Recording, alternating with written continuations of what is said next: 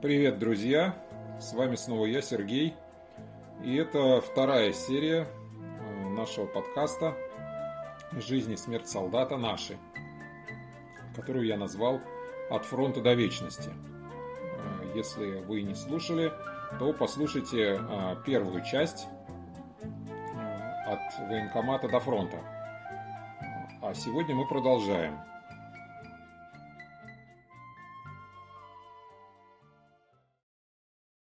Друзья, этот подкаст, который я выпускаю уже довольно долго, а вы, я надеюсь, его слушаете, в свое время придумала моя дочка Маша.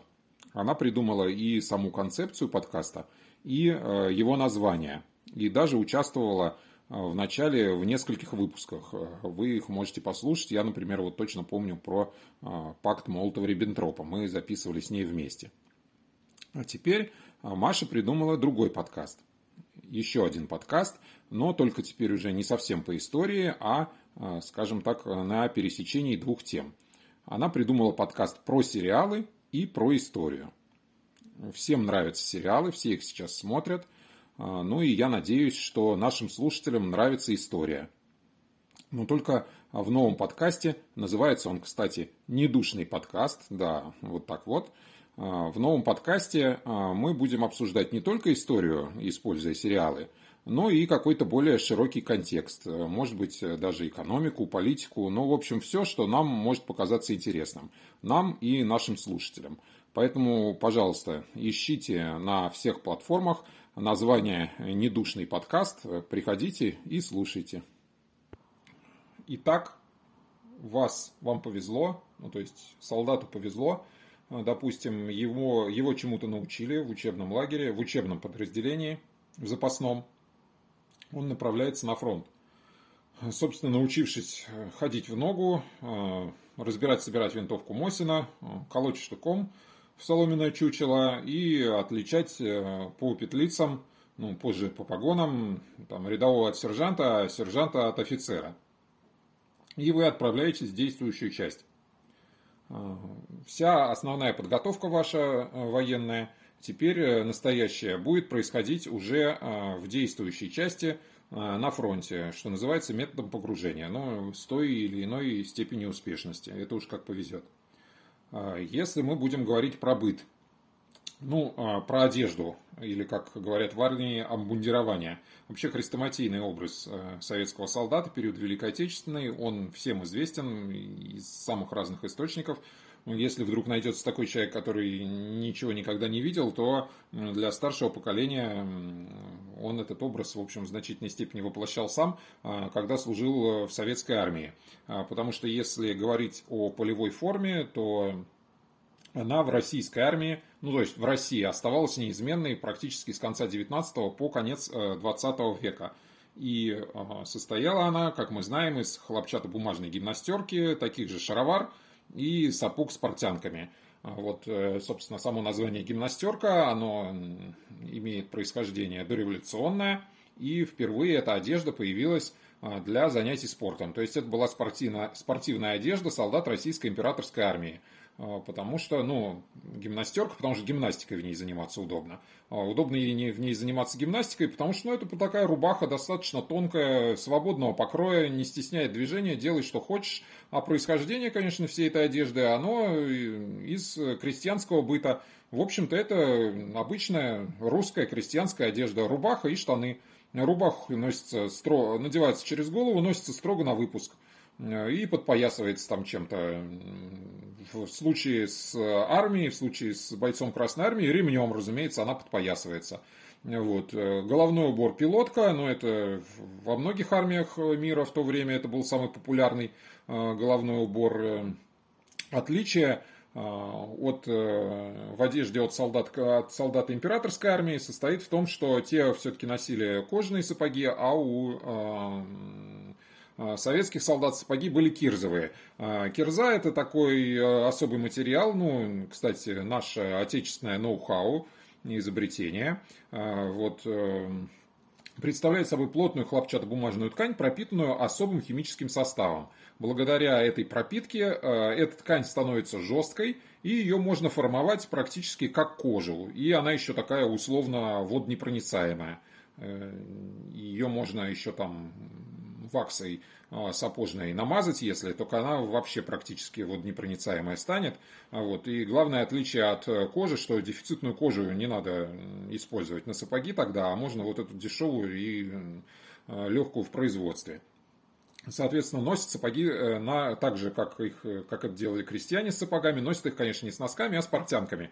А, вот дети, если кто не знает, что такое портянка, вот портянка это не длинный текст, который кто-то опубликовал в соцсетях, а в буквальном смысле слова портянка это прямоугольный продолговатый кусок ткани, которым просто обматывают ногу перед тем, как засунуть ее в сапог. Ну, сейчас э, возмутились, я понимаю, все, кто служил в советской армии срочную и носили эти сапоги с портянками. Разумеется, не просто обматывается, а обматывается особым образом, чтобы не натереть ногу.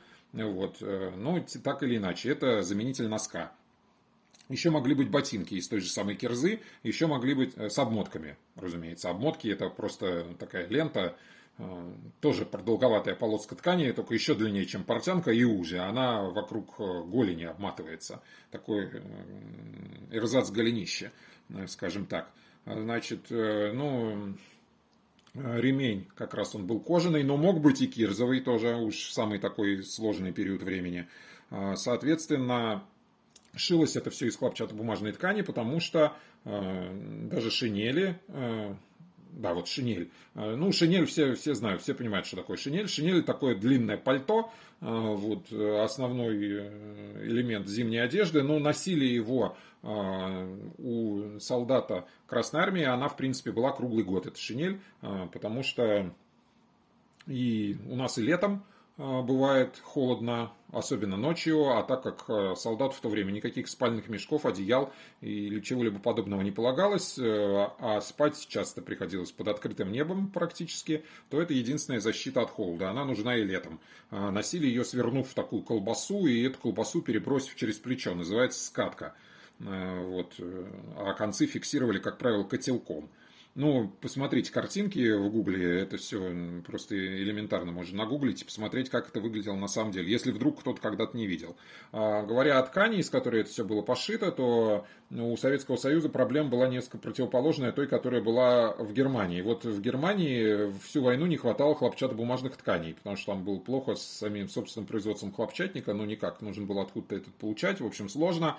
А вот, поэтому э, солдаты вермахта, они всю войну проходили в полушерстяном обмундировании, в котором э, летом было холодно, э, зимой жарко, то есть наоборот, летом было жарко, зимой холодно. А вот советские солдаты, они ходили в так называемом ХБ, то есть в хлопчатобумажном обмундировании в основном, и с определенного момента даже шинели стали шить вместо шерстяной ткани, вместо сукна шерстяного и на хлопчатобумажной основе. А, если зима, в зиму, когда холодно, военнослужащий получал ватную одежду, ватные штаны, то есть простеганные на вате, и такую же ватную куртку, ну, то есть то, что называется телогрейка. Надевали ее, как правило, под шинель. Эту телогрейку утеплялись. Могли еще суконную выдать гимнастерку, то есть вместо хлопчатобумажной, но это если совсем повезло, и там в Сибири где-нибудь э, формировалась часть. А, не всем такое, не всем так везло. Значит, соответственно, ватник носился под шинель или вместо шинели. А, вот, если не очень холодно и если требуется, чтобы уж совсем ничего не сковывало движений. А, обувь э, зимой вместо ботинок или сапог, если повезло, то выйдут валенки. Если вдруг валенки не надавали, бойцы старались получить э, сапоги на 1-2 размера больше, чтобы туда побольше навертеть. Зимой, кстати, портянки полагались э, зимние, ну то есть более толстые, в отличие от лета. А, ну, про белье, как бы какое было белье надето на солдате. Белье было хлопчатобумажное тоже, представлял собой длинные кальсоны, либо такие черные сатиновые трусы, типа семейных. Вот. И фуфайка тоже с длинным рукавом, из, той, из тонкой хлопчатобумажной ткани. Военнослужащему полагалось два комплекта белья. Ну, понятно, как бы в идеале неделю поносил, один стал, сдал в стирку там или постирал, носишь другой. Вот. Э, по два это редко было у кого, потому что, в принципе, белье в запасной комплект можно на что-то ценное обменять. А вообще, если взять цифры, то за всю войну в действующую армию было поставлено всего 117 миллионов комплектов нижнего белья. Вот мы помним, там если почти 35 миллионов прошло через армию, то это получается меньше, чем по 4 комплекта на каждого. Где солдат несет свои вещи – Э, ничего ему сдавать, э, вещей у него очень мало, сдавать ему нечего в обоз, э, в отличие от немецкого солдата, никакой там запасной обуви, там еще чего-то, запасной одежды, ничего этого у него, как правило, нет. А вообще все участники, наблюдатели, все, кто имел отношение, отмечали крайнюю безвечность советского солдата. Вот. В основном призванные, как мы понимаем, из деревни по большей части – а, советские граждане, они в мирной жизни не были э, избалованы большим количеством вещей, а уж э, если говорить про военное время, то тут и вовсе а, почти ничего не было. Значит, э, что он там мог нести? А, но вещи переносились в вещмешке. Вещмешок, ну это просто мешок с горловиной на завязках, просто затягивается завязка и две лямки. И внутри вещмешка лежат личные вещи солдата. Ну, это, как правило, либо еда, которую он, если он сохранил какую-то дополнительную еду, либо, а, что это может быть еще, либо, может быть, смена белья, а, вот, может быть, шерстяные носки, если есть, что еще могло быть, ну, запас чего-то для курения, Э, вот. И, э, собственно, что еще? Ну, может быть, кусочек мыла. Бритва была не у каждого, как правило, бритва была одна, там часто на несколько человек, там передавали по очереди, брились. Э, в общем, ну и боеприпасы. Э, полагалось иметь еще при себе неприкосновенный запас продуктов, вот, 200 грамм сухарей и банку консервов. Но вы понимаете, что несмотря на то, что полагалось съесть этот неприкосновенный запас только по особому приказу командира, съедали это все гораздо раньше, как правило, и мало у кого он реально был при себе, если мы не говорим там уж про какой-то совсем 45-й а, относительно сытый год. Э, из вещей ну, кроме оружия, понятное дело, что личное оружие было при себе у солдата и боеприпасы.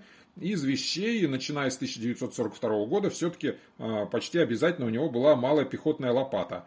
А, вот. Э, до этого не очень много внимания уделялось тому, что нужно окапываться, но, собственно, весь военный опыт, он показал, что окапываться совершенно необходимо. Поэтому солдаты все-таки старались это иметь при себе. Ну и еще фляга.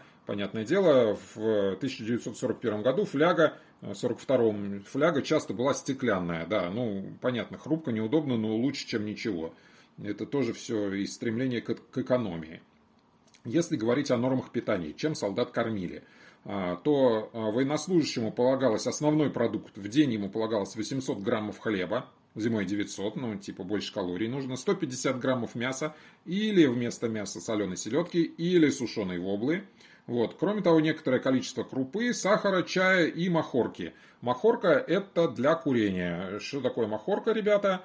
А, ну, вообще махорка это близкий родственник табака, тоже растение из семейства посленовых. Отличается оно тем, что оно гораздо более неприхотливое, то есть растет гораздо севернее. В нем гораздо больше содержания никотина и всяких вот этих вот гадких смол.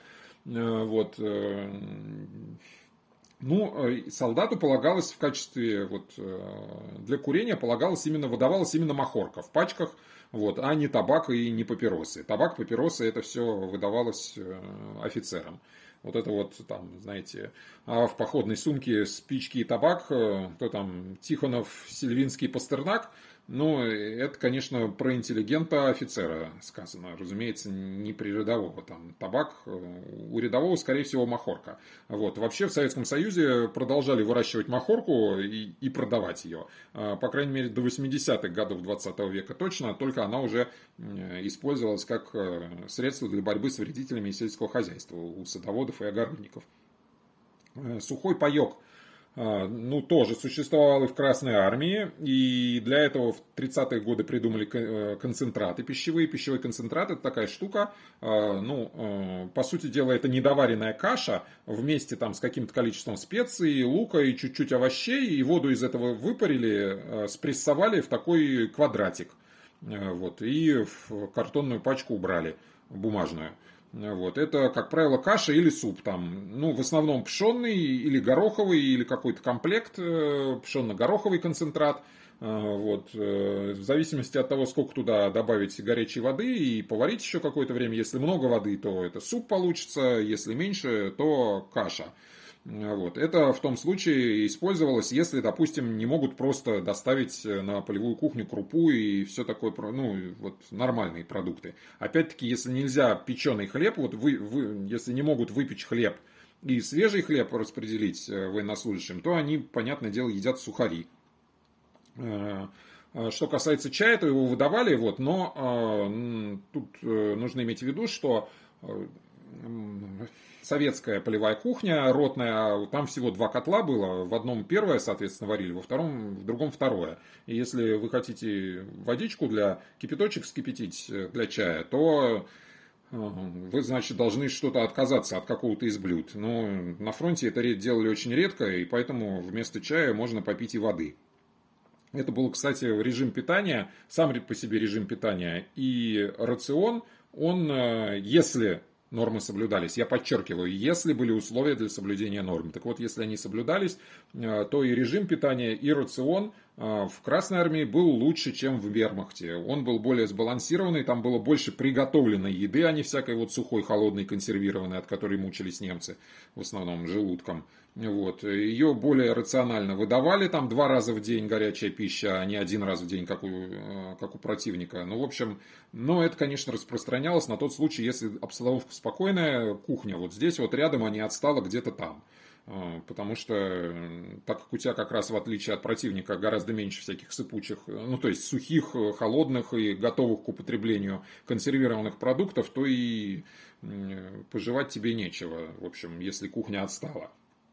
Значит, важный момент это так называемые наркомовские 100 грамм, то есть спиртное, водка, собственно, которая выдавалась э, бойцам Красной Армии согласно приказу сначала всем, потом где-то через год отменили эту выдачу всем и стали выдавать только тем, кто находится на фронте, а потом уже в качестве, как бы в качестве поощрения, то есть тем частям, которые успешно ведут наступление. Ну, так или иначе, одна, каждому бойцу в день полагалось 100 граммов 40-градусной э, водки, 100 или даже 150.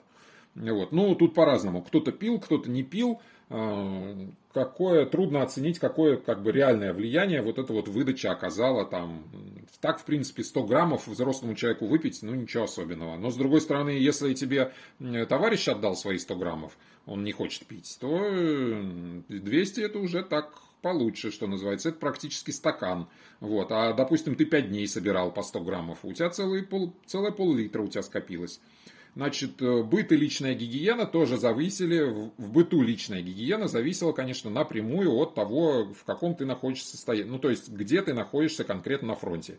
То есть, э, если более-менее спокойно, то тут там есть банно-прачечные отряды специально, где, по идее, раз в неделю ты должен, ты можешь помыться, сдать белье, вот, постираться, отдать в вышибойку вещи, то есть, там, где выпарят в шей, Э, вот, если они у тебя есть, они, как правило, у тебя есть. Но если ничего этого нет, и весь этот пыл отстал, как обычно, вот, то, в общем, все ходят вшивые, грязные и вшивые. Обычная история.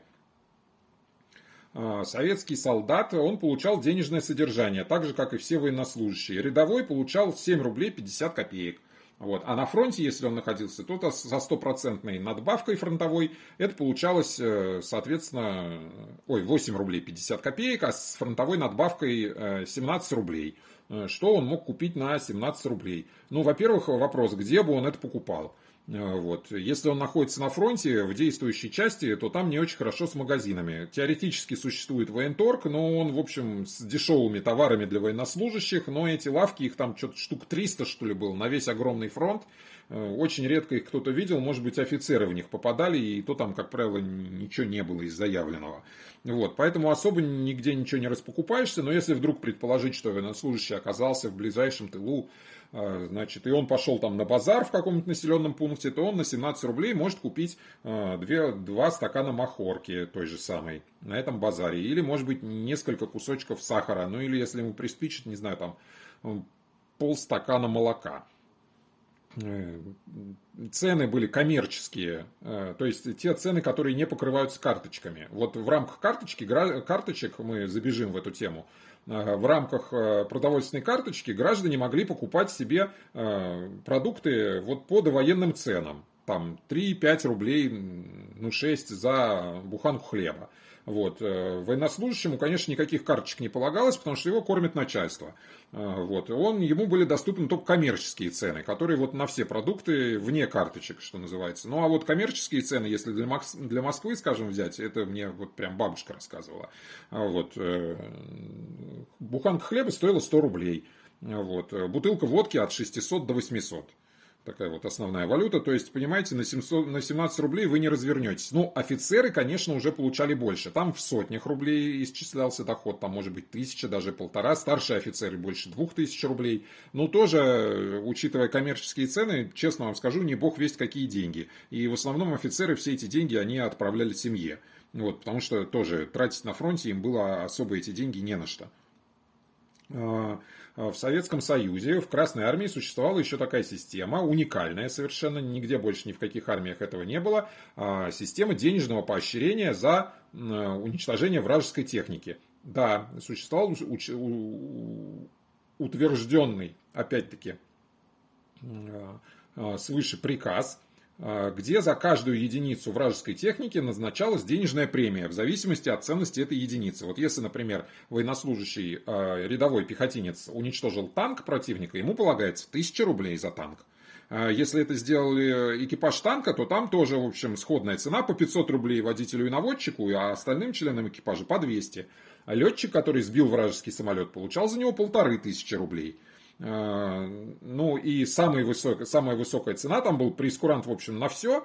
Вот. Самая большая цена это если вдруг э, морякам, краснофлотцам удалось потопить вражеский линкор. Вот за линкор э, капитану корабля, его потопившему, полагалось 25 тысяч рублей. Остальным офицерам по 5 тысяч и даже каждому члену команды по 500 рублей. Но, правда, вот не нашлось за всю войну линкора, который бы, немецкого, который бы смогли потопить краснофлотцы. Эта премия, видимо, осталась невыданной. Ну, также, как я вам скажу, по всей видимости, остались невыданными и большинство, подавляющее всех этих премий в принципе. Потому что по воспоминаниям участников войны, конечно, эти премии существовали, но реальных денег никто не получал. Потому что дело было так, ты действительно полагалась тебе премия, сначала ты расписывался за то, что ты получил эту премию, а потом ты сразу расписывался, что ты эти деньги отдаешь либо в фонд обороны, либо на военный займ подписываешься. Ну, то есть, реальные деньги там, по всей видимости, мало кто видел. Хотя система такая и существовала. А, значит, э, чем удостоверялась личность солдата? Ну, важный момент, э, у нас же социалистическая система, учет, э, как бы это армия. Вот здесь с этим были сложности, потому что, как вы помните, у колхозников гражданских документов не было в принципе вообще. А красноармейцу полагалась красноармейская книжка. Но в красноармейской книжке до военного образца не было фотографии, только текст. И больше того, он эту книжку военнослужащий должен был сдать, если он поступал в действующую армию, то есть если он оказывался на фронте. А как же, собственно, идентифицировать его личность? Вот какую военнослужащего документ? Его документ это то, что он вписан в списке своей воинской части. Вот и все. Вот. Что касается вот конкретной идентификации личности, то существовали, э, был приказ о том, чтобы носить специальные медальоны – Медальоны эти назывались смертными. Что, такое, что он из себя представлял? Это такой э, пластмассовый цилиндр с закручивающейся крышечкой, небольшой, где-то в мизинец длиной. А, его надо было носить на шее, а внутри этого медальона, внутри этого цилиндра а, содержалась стандартная записочка, вот, э, в которой военнослужащий должен был вписать свою фамилию, имя, отчество, а, вот, э, и воинское звание, адрес вот, э, своего проживания, то есть откуда он был призван. Э, служили эти медальоны, ну понятно, для того, чтобы идентифицировать погибших. Это вот как жетоны, там, у идентификационные жетоны, которые носили на шее солдаты немецкой армии. Но э, в Красной армии существовала примета среди рядовых, связанная с тем, что кто жетон, кто смертный этот медальон заполнил, того обязательно убьют. А, поэтому, исполняя приказ начальства, медальоны эти носили на шее, но не заполняли. И сейчас вот, ну и сейчас уже довольно давно люди, которые занимаются поиском погибших на, местах боев и поднимают останки наших военнослужащих, и в том числе с медальонами, как правило, в большинстве своем медальоны эти пустые, то есть никакой информации там не содержится. Ну, мы переходим вот как бы через медальон, мы переходим непосредственно к тому, что вот происходит, ну, э, солдат попал на фронт, он, э, значит, он попал в бой обязательно, практически, ну, он находится на фронте. Чем дальше солдат от фронта, тем больше, то есть непосредственно от передовой, понятное дело, тем выше у него вероятность уцелеть и пробыть на этом фронте дольше. Потому что, понятно, если ты идешь в атаку сам или отражаешь атаку противника, и в тебя непосредственно направлены пули и снаряды, вот, то шансов у тебя гораздо меньше, нежели ты служишь даже в артиллерии. Ну, не берем противотанковую артиллерию на, на переднем крае, тоже эти, в общем, люди подвергаются той же самой, тому же самому уровню опасности, что и пехотинцы, которые бегут в атаку. Вот. А если, допустим, ты служишь в артиллерии, вот, то тут уже меньше, понятное дело, угроза для тебя, угрозы для тебя. Хотя, конечно, достаточно. Вот, э, вражеская артиллерия и бомбардировка никто не отменял э, в адрес тебя. Э, дальше там в штабе, ясно дело, еще безопаснее. Хотя мы понимаем, это безопасность условная, фронтовая. Вот, если говорить про сам фронт, то есть насколько часто требовался, мог потребоваться этот самый смертный медальон. Ну вот, э, если мы говорим про стрелковые подразделения, да, собственно, даже и не только про стрелковые, допустим, про любые, которые используют технику, танковые, например, то э, э, нахождение на фронте за период нахождения на фронте в течение двух-трех месяцев стрелковые дивизии, как правило, теряли э, весь э, свой состав боевых подразделений. Ну, то есть имеется в виду стрелковых рот и батальонов в зависимости от интенсивности боевых действий. Но если а, дивизия находится в наступлении, то а, здесь от, опять-таки от двух недель до двух месяцев, а, двух-трех недель, вот, э, и все. То есть весь э, боевой состав израсходован. Ну, то есть, понятно, там какие-то артиллеристы, связисты, вот все, кто обеспечивающие части, а это в тот период где-то до 30%, численного состава воинского подразделения, они не понесли таких потерь, потому что они сами-то непосредственно в атаку не ходили. Но те, кто ходили в атаку, вот э, три недели, месяц, два месяца максимум, ну три, если там где-то на каком-то второстепенном участке, их никого нет. И часто еще их никого нет и по нескольку раз. То есть уже подходило наступление там где-то на острие, и, и оно тоже израсходовано. То есть либо ранен, э, либо убит. Э, традиционное, ну, насколько это слово подходит, э, соотношение это один к трем. То есть на одного убитого трое раненых.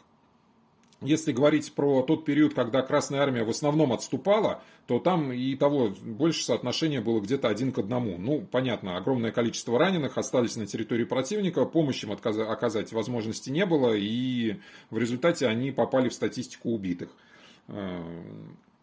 А так, э, понятно, что из э, четырех человек, э, из каждых четырех человек потерянных на поле боя, один убит, трое ранены.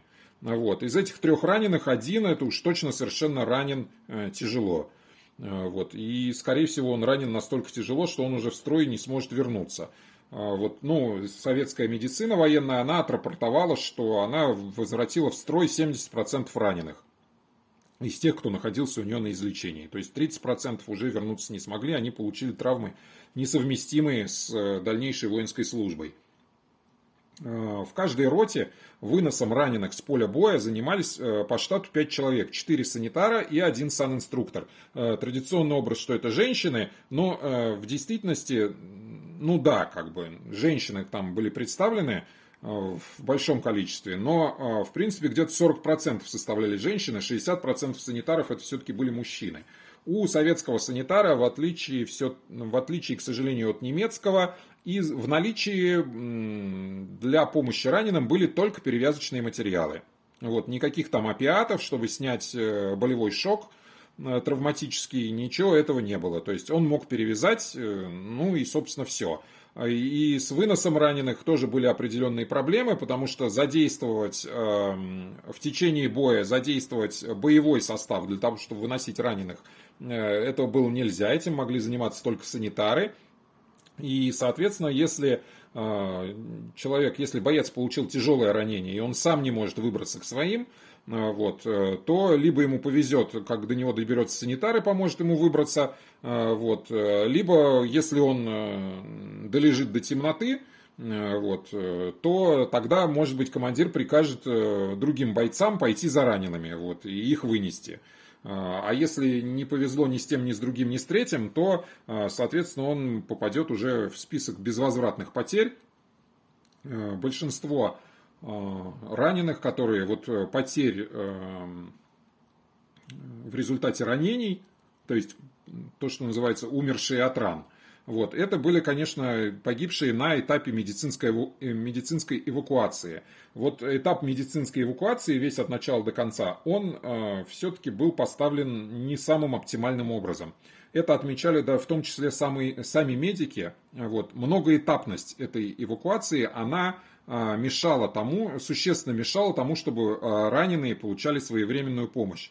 Вот сначала раненые собираются в пункте сбора раненых, вот, который обозначен как-то всем указан. Вот. Затем они попадают в медсанбат, медико-санитарный батальон дивизии. Медсанбат, в принципе, укомплектован медиками, и он, э, первая его задача – это сортировать раненых. То есть, кто, насколько серьезно ранен и в каком нуждается лечении. Но, э, в принципе, понятное дело, что если идут боевые действия, вот э, в период интенсивных боевых действий в медсанбат иногда поступало до 500 раненых в день. И, разумеется, штат хирургов, там, штатный, который, ну, которым они были укомплектованы, если все хорошо, и там по штату, э, вот сейчас боюсь соврать, по-моему, 5 хирургов должно было быть, считая самого э, начальника этого медсанбата. Э, они, конечно, с таким количеством раненых не, не справляются. И согласно статистике, из числа тех раненых, которые нуждались в немедленной операционной помощи, медсанбат в лучшем случае обрабатывал 16-17%. Всех остальных он должен был отправлять дальше. Ну и вы понимаете, то есть ранение э, военнослужащего требует немедленного вмешательства операционно, оперативного, потому что иначе как бы жизнь его находится под угрозой. Но э, медсанбат в лучшем случае может из таких обработать одного из пяти, а то из шести. Э, вот. Всех остальных должны вести дальше, как-то переправлять. Вот. Это время, вот, а, а дальше он попал в полевой подвижный госпиталь, и там смотрят, что ну, ему больше 30, как бы решили, что э, нужно на его излечение больше 30 дней. Ну, его перевязали и э, отправили дальше, уже в армейский госпиталь. А в армейском то же самое. Как бы остаются те, кто от 30 до 60, а остальных, э, я имею в виду, дней на излечение требуется с точки зрения врача-сортировщика. Вот. А остальных отправляют уже во фронтовые госпитали. Или даже, если уж там совсем э, посмотрят, ну, маловероятно, что он вполне, в принципе, сможет вернуться в строй этот раненый, то его вообще в эвако-госпиталь отправляют. Вот тот самый эвако-госпиталь в глубоком тылу, который на самом деле находится уже в ведении не военного ведомства, а гражданского. Э, Народного комиссариата здравоохранения или профсоюзов вовсе даже. Вот. Там лечатся самые тяжелые раненые, и пока они туда едут, по большому счету, им помощь оказывается вот именно в виде перевязок. Существует, вот если вы начнете гуглить санитарный поезд, то, скорее всего, там будут э, такие фотографии открыточные, то есть на ажурных полочках э, лежат на белоснежном белье раненые, э, вот, и санитарка там, или медсестра в белоснежном тоже костюме им запускает патефон. Вот. Э, были и такие поезда, безусловно, вот, хотя насчет патефона я сильно сомневаюсь, но были, конечно, поезда, сделанные из пассажирских, э, которые вот можно увидеть в, нашем, в наших художественных фильмах на эту тему.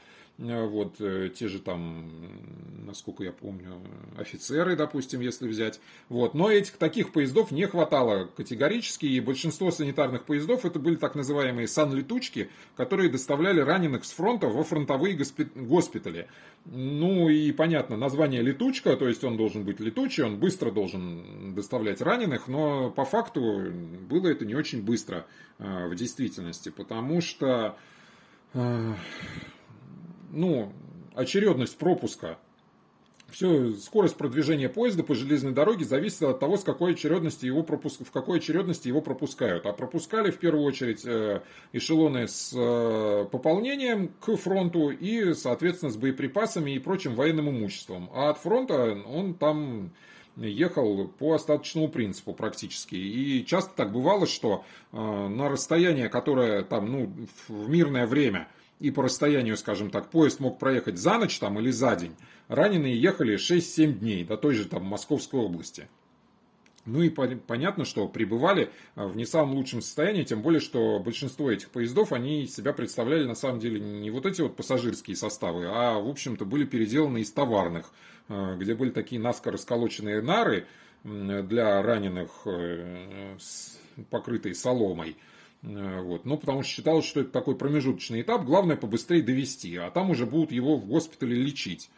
Вот. И э, если мы посмотрим опять-таки на официальную статистику, э, то согласно официальной статистике в советских госпиталях умерло всего 6, ну как всего, ну в общем немного, так в общей пропорции 6% от раненых. Вот. Это гораздо меньше, чем в немецких госпиталях. Там в 2-3 раза больше смертность была.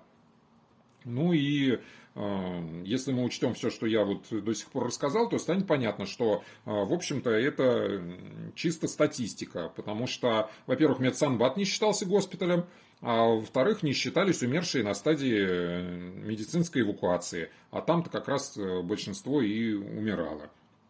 Ну а в самом госпитале уже, да, ты добрался, если военнослужащий добрался до госпиталя, то э, можно считать, что ему повезло. Там уже его будут так или иначе лечить. Вот, наконец-то его эвакуация закончилась. Э, кстати сказать, вот эти вот эвако-госпитали в тылу, они тоже не всегда далеко имели такой вид, как можем посмотреть там, допустим, в фильме «Летят журавли». Э, вот такое светлое помещение, высокое, широкое, и там действительно кровати такие прекрасные, вот, белое белье очень много было критики, в том числе от партийных органов, по поводу того, что собой представляют эвако-госпитали в тылу. Неподготовленных, плохо отремонтированных помещениях. Не хватает практически всего. А, ну, критика это раздавалась постоянно, вот, но, к сожалению, собственно, обеспечивались и финансировались эти эвако-госпитали по остаточному принципу в течение всей войны. А, тут уж с этим ничего не сделаешь. А, значит, получается, что побыв, условно говоря, на фронте максимум 2-3 месяца, это если в боевом подразделении, это если на передовой, если повезло. Вот. Э, военнослужащий, скорее всего, если он не убит, то он получил ранение, он отправляется в госпиталь, где он лечится от месяца до двух, а, потом он, может быть, тоже попадает в какое-нибудь запасное подразделение, его вообще могут перевести в другой род войск, а, его могут оставить в тылу, но, а, как правило, разумеется, все-таки, конечно же, лечили его для того, чтобы он мог обратно воевать на фронте. Соответственно, после излечения военнослужащий оказывается на фронте по той же схеме, вот, э, находится там, как мы понимаем, если его не перевели, если он опять в пехоте, э, то есть там же, где был, вот, э, тоже, в общем, тот же самый срок, и дальше, в общем, все то же самое, ну, как бы самый минимальный шанс это то быть переведенным в какое-то более спокойное место и, скажем так, более спокойное подразделение, либо ранен, либо убит. И мы знаем истории ветеранов, вот, скажем, людей, которые 3-4 а, раза были ранены за войну. Вот весь этот цикл, значит, соответственно, эти люди прошли 3-4 раза. Ну вот представьте себе. И, допустим, э, ну вот э, я знаю историю одного, э, который мне один мой сослуживец, ну мы люди примерно одного возраста, у нас, что называется, вот в прямом смысле слова, деды воевали, вот, как в известном хэштеге. У него дед воевал, вот, был призван в августе 1941 года. До призыва он работал э, за техником в колхозе в Московской области. Ну, то есть он имел среднее образование. Вот. Э, он был подготовлен в качестве э, бронебойщика, ну то есть был вооружен противотанковым ружьем, попал в октябре, если я не ошибаюсь, на фронт попал в сентябре, то есть где-то через месяц после призыва он попал на фронт. А, в октябре он попал в окружение со своей частью и, к счастью, смог из этого окружения выйти. Вот, но только очень сильно простудился, а, вот, э, потому что в мокрой одежде там несколько дней, не имея возможности не разжечь костра, ничего, вот, заболел тяжелым воспалением легких, попал на два месяца в госпиталь. А, после этого госпиталя его сначала отправили в запасную часть, потом Э, его э, должны были уже отправить на фронт, но внезапно пришел приказ о его направлении на курсы э, офицеров-артиллеристов. То есть его направили в артиллерию, где он почти, ну, больше трех месяцев готовился вот, и вышел оттуда лейтенантом артиллерии. И после этого он еще попал тоже не на фронт, а в запасную часть, вот, в которой находился где-то около двух месяцев. И потом уже, опять-таки, участие в боевых действиях он принял только под Сталинградом в конце октября уже 42 года, вот, а где-то в середине декабря 42 года он был, опять-таки, он был тяжело ранен хотя он уже командовал батареей в чине старшего лейтенанта к тому моменту, артиллерийской батареей, вот он был на своей батарее тяжело ранен немецким снарядом, а, вот, и а, в результате лечился три месяца в госпитале, и его в результате признали негодным к военной службе к дальнейшему и уволили в запас, вот э, в чистую, что называется. И он оказался обратно у себя на родине, в своем колхозе в Московской области, там же за техником, где и проработал там до самой смерти уже в 80-е годы. Ну вот это я к чему эту иллюстрацию? Я иллюстрирую, что человек находился фактически полтора года на фронте, ну, то есть в действующей армии человек находился полтора года, то есть в армии он находился полтора года. Из этих полутора лет – Э, в общем, э, непосредственного нахождения э, на фронте, то есть участие в боевых действиях, набегает меньше 4 месяцев. То есть там около меньше двух месяцев первый раз и около двух месяцев второй. И это он еще не в пехоте, условно говоря, ну второй раз воевал, а был офицером-артиллеристом. И вот, условно говоря, 4 месяца на фронте, два ранения, ну там одно тяжелое заболевание, одно ранение вот, и увольнение в запас по этому самому ранению. Ну, то есть, э, кому-то повезло меньше, там, как сказать, или повезло больше, но тем не менее, вот э, это э, накал той войны и интенсивность, собственно, всей этой фронтовой жизни, если это можно назвать жизнью, жизни и смерти. Если говорить о смерти, то, ну, мы понимаем, да, что если солдат убит, вот. А, и если а, территория, э, на которой он остался, она захвачена, перешла в наши руки, вот, то шансы на то, что на его, шансы у него на достойное погребение, они возрастают. То есть у него больше шансов на то, что его идентифицируют, э, на то, что соответствующий офицер запишет э, этот факт, на то, что будет указано, где его похоронили в братской могиле со всеми остальными, с, остальными погибшими, о нем сообщат э, родственникам, родственники будут знать, где он похоронен. Так повезло, к сожалению, далеко не всем. В силу самых разных причин, и одна из причин, она заключается в том, что само вот это вот дело, погребение умерших, оно в Красной Армии было поставлено не очень хорошо. Возможно, здесь сыграла роль, а, ну, в принципе, советское отношение к отсутствию загробной жизни. Ну, мне так кажется. Может быть, я не прав. А, ну, потому что что там? Там за гробом ничего нет. Человеку, собственно, не так важно, что там будет с его телом, в конце концов. Ну, его же нет, этого человека, ну и все. Э, вот, э, уж там как-то особенно упираться о том, чтобы позаботиться об этом его мертвом теле, э, не так важно, да и не до того, в общем-то. В одном из воспоминаний, я здесь не буду приводить его название, ну, не суть важно.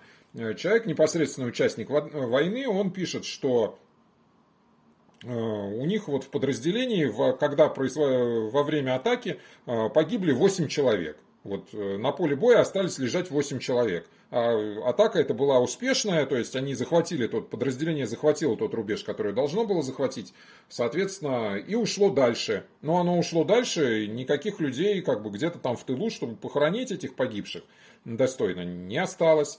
Вот. А подразделение, которое пришло на их смену, как бы шло за ними, там ну, другая была установка, а это не наши. А, погибли, как бы, ну, пусть их хоронят те, кто, вот, то подразделение, к которому они относятся, и они тоже фактически прошли мимо, и так случилось, что а, мемуарист сам а, спустя три месяца проезжал уже в обратном направлении от фронта в тыл через эту местность, и он увидел, что останки этих восьми человек погибших так и лежат на том же месте, вот, э, где они и погибли. Хотя прошло уже три месяца. И это достаточно частая картина, да, вот э, если э, даже просто мы возьмем, допустим, воспоминания Юрия Никулина, который тоже был участником войны, наш великий актер, вот, э, директор цирка на Цветном бульваре, знаменитый клоун, вот, и он в своих военных воспоминаниях, описывая ужасы войны, то есть как она ему представлялась, именно в эпизоде, когда его часть, а он служил в зенитной артиллерии, когда его часть следует за наступающими войсками Ленинградского фронта, и в числе прочего он пишет, что я видел людей, лежавших шеренгами там, где их скосил пулемет. А, вот, ну, мы понимаем, это наше наступление, вот, э, ушли наши войска вперед, э, ну, понятно, с высокой вероятностью, что это за люди, которые лежат шеренгой там, где их скосил пулемет. И это мимо них едет уже часть, которая, в принципе, работ, находится в тылу. Вот. Э, нет гарантии, что кто-то поднял этих людей вот, и предал их достойному погребению. А, и а, дело даже не в количестве потерь. У нас сейчас выпуск не о количестве потерь. Я сознательно не хочу озвучивать тут никаких цифр. Э, ну, для того, чтобы отмечать свое место, что называется, в этой полемике о том, сколько людей погибло в той войне. Может быть, я решусь и сделаю об этом отдельный выпуск, не знаю. А, пока не решил. Вот. Но, тем не менее, что факт определенный, это то, что огромное количество а, солдат той войны, они так и остались без погребения на том месте, где они погибли. Да, вспомним знаменитое стихотворение Твардовского. «Я убит под Оржевом, я зарыт без могилы». Вот таких вот зарытых без могилы а, военнослужащих еще, их еще очень плохо, их еще очень много лежит э, на просторах нашей Родины – а, только, если я не ошибаюсь, в 2000-х годах государство стало официально заниматься их розысками. В составе Министерства обороны были официально э, сформированы поисковые подразделения, а до этого этим занимались только энтузиасты. А, поэтому здесь еще очень, как я понимаю, и у этих поисковиков, как у государственных, так и не у негосударственных, у них по-прежнему э, очень много работы. Ну и это то, о чем мы все-таки должны помнить э, в числе всех э, прочих вещей. Я надеюсь, что этот выпуск был для вас полезным. Я рассказал что-то, э, чего, может быть, раньше не знали или не придавали, чему не придавали значения. Мы будем поднимать еще другие темы интересные. Слушайте наш подкаст «Не стыдные вопросы о Второй мировой войне». Оставайтесь с нами. Спасибо.